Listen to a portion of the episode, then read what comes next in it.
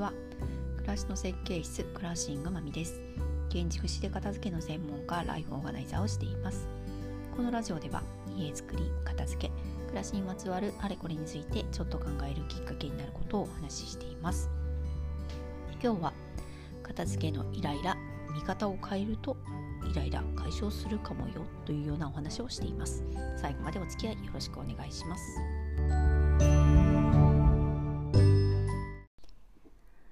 えー、今日は私が毎月開催してますライフオーガナイザ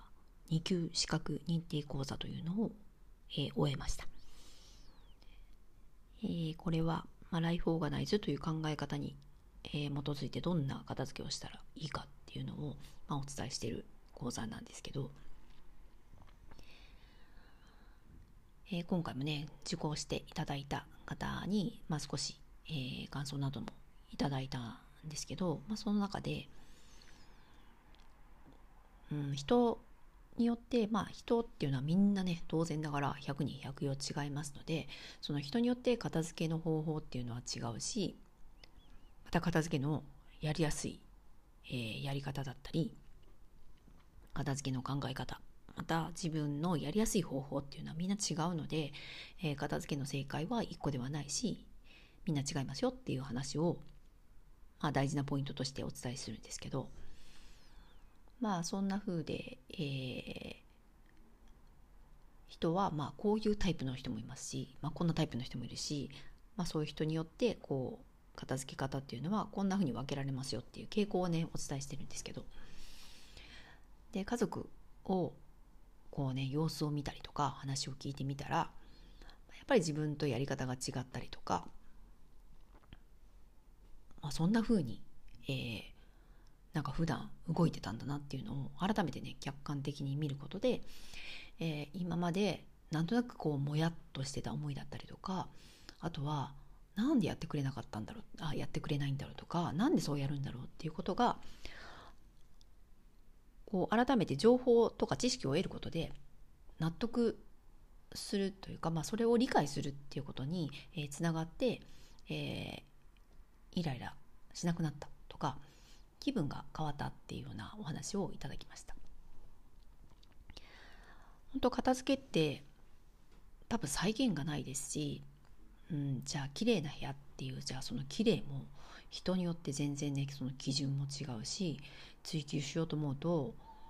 多分本当にね一日中家のことをやってなきゃいけないぐらいになっちゃうと思うので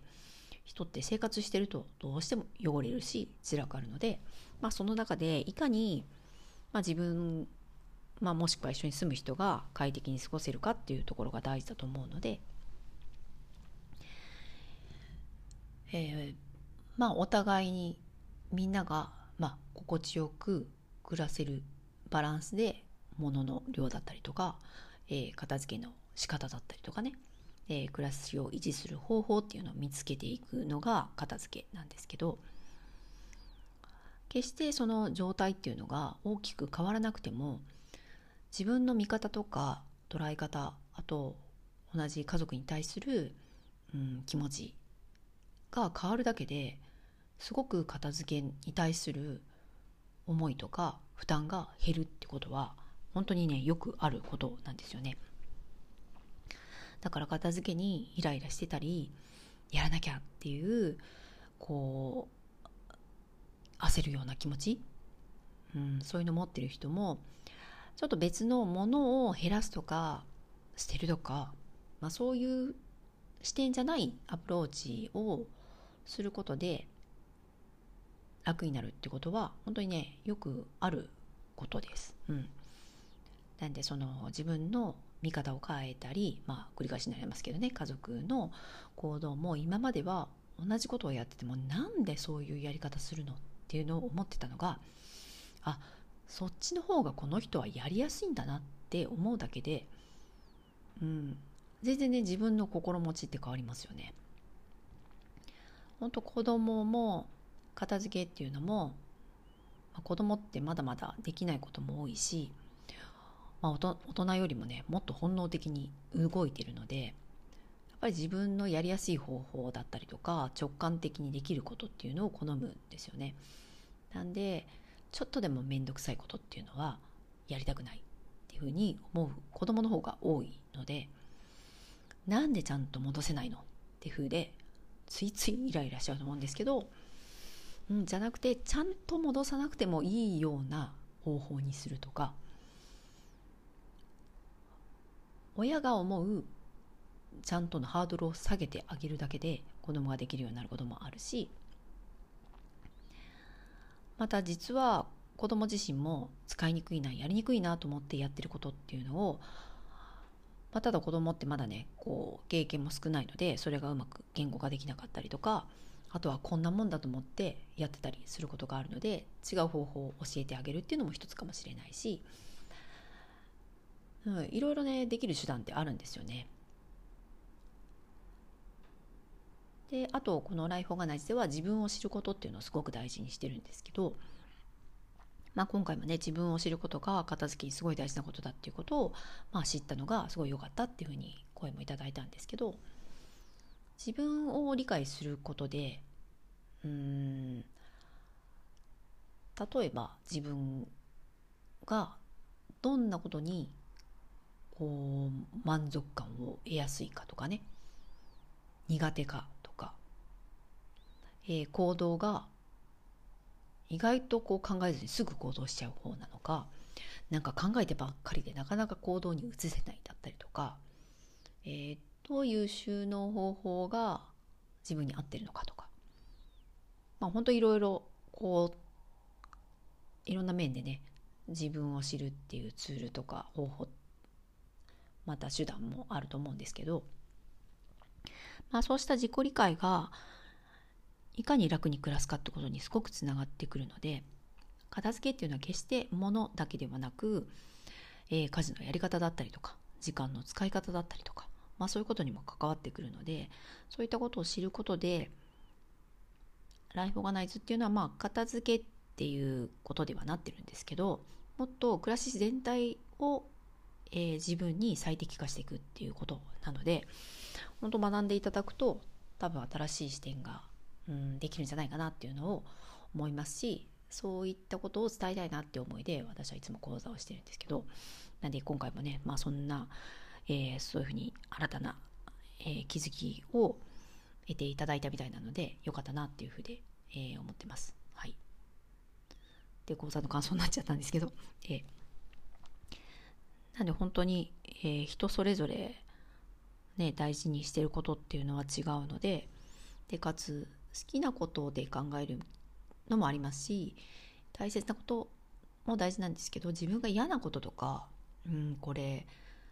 あんまり好きじゃないなってことも、まあ、大事な基準になるのでなんとなくそういうことってネガティブなので、うん、できないことを頑張ってできるようにしようとかそういうふうに思いがち。でまた今どっちかっていうとまだまだ教育ってできないことを伸ばそうっていうことが多いと思うのでできないことに視点を向けてそれをまできるようにするためにはどうするかっていう風で得意なことはそのままにして、どうしても凸凹のへこんだところをねこう直そう直そうとしちゃうと思うんですけどまあ家のことっていうとまあ日常ね毎日暮らすためには苦手なことを毎日やり続けるのって非常に苦痛だと思うのでやっぱり自分ができる方法で生活を回した方が全然いいと思うので時々片付けのやり方もね自分が苦手なことで苦手な方法でやろうとしていてできなかったってことは大いにあるので、まあ、だからこそ片付けに悩んでる人っていうのがいると思うのでそれを自分がやりやすい形にフィットさせてあげるだけで、えー、生活のこう負担暮らしの負担が減るのでもっと自分のやりたいことができるようになったりとか時間の使い方も変わってきますし、えー、私私というか自分のねストレスもね全然変わってくると思います。うん、なんでそういう意味でも本当に自己理解っていうのは暮らしを楽にするし、うん、あと自分がこの先どうしていくとよりよく過ごせるのかってことにもつながっていくので、うん、今講座でお伝えしているのは大人なんですけどでもやっぱり子供にもねこれはすごい知って欲しいことだなっていうのはねすごく思いますよね。まあ、さっきも、言ったようにやっぱりこうマイナスに目を向きがちなんですけどやっぱりできることを見てあげることですごく自信がついたりとかでできることを伸ばせば当然ながらできることがスムーズに、えー、進んでいくのでそうすると、まあ、マイナスも、えー、引っ張られていくことが多いんじゃないかなと思うんでぱりこうその人の自信につながったりとか満足感につながることを日々ねやれるといいなとは思います。うん、なんで毎日生きていくためには家のことは多少なりともねどんな人もしなくちゃいけませんので、まあ、それが、うん、苦痛じゃなくなると多分毎日暮らすことがよりね楽しくなると思いますので、うん、そんな視点を持ってもらえるといいなというふうに思います。はい、ということでもしよければ3月も日曜日開催で講座開催しますのでよかったらはいお越しください。ということではい今日も最後までお付き合いありがとうございました。ではまた。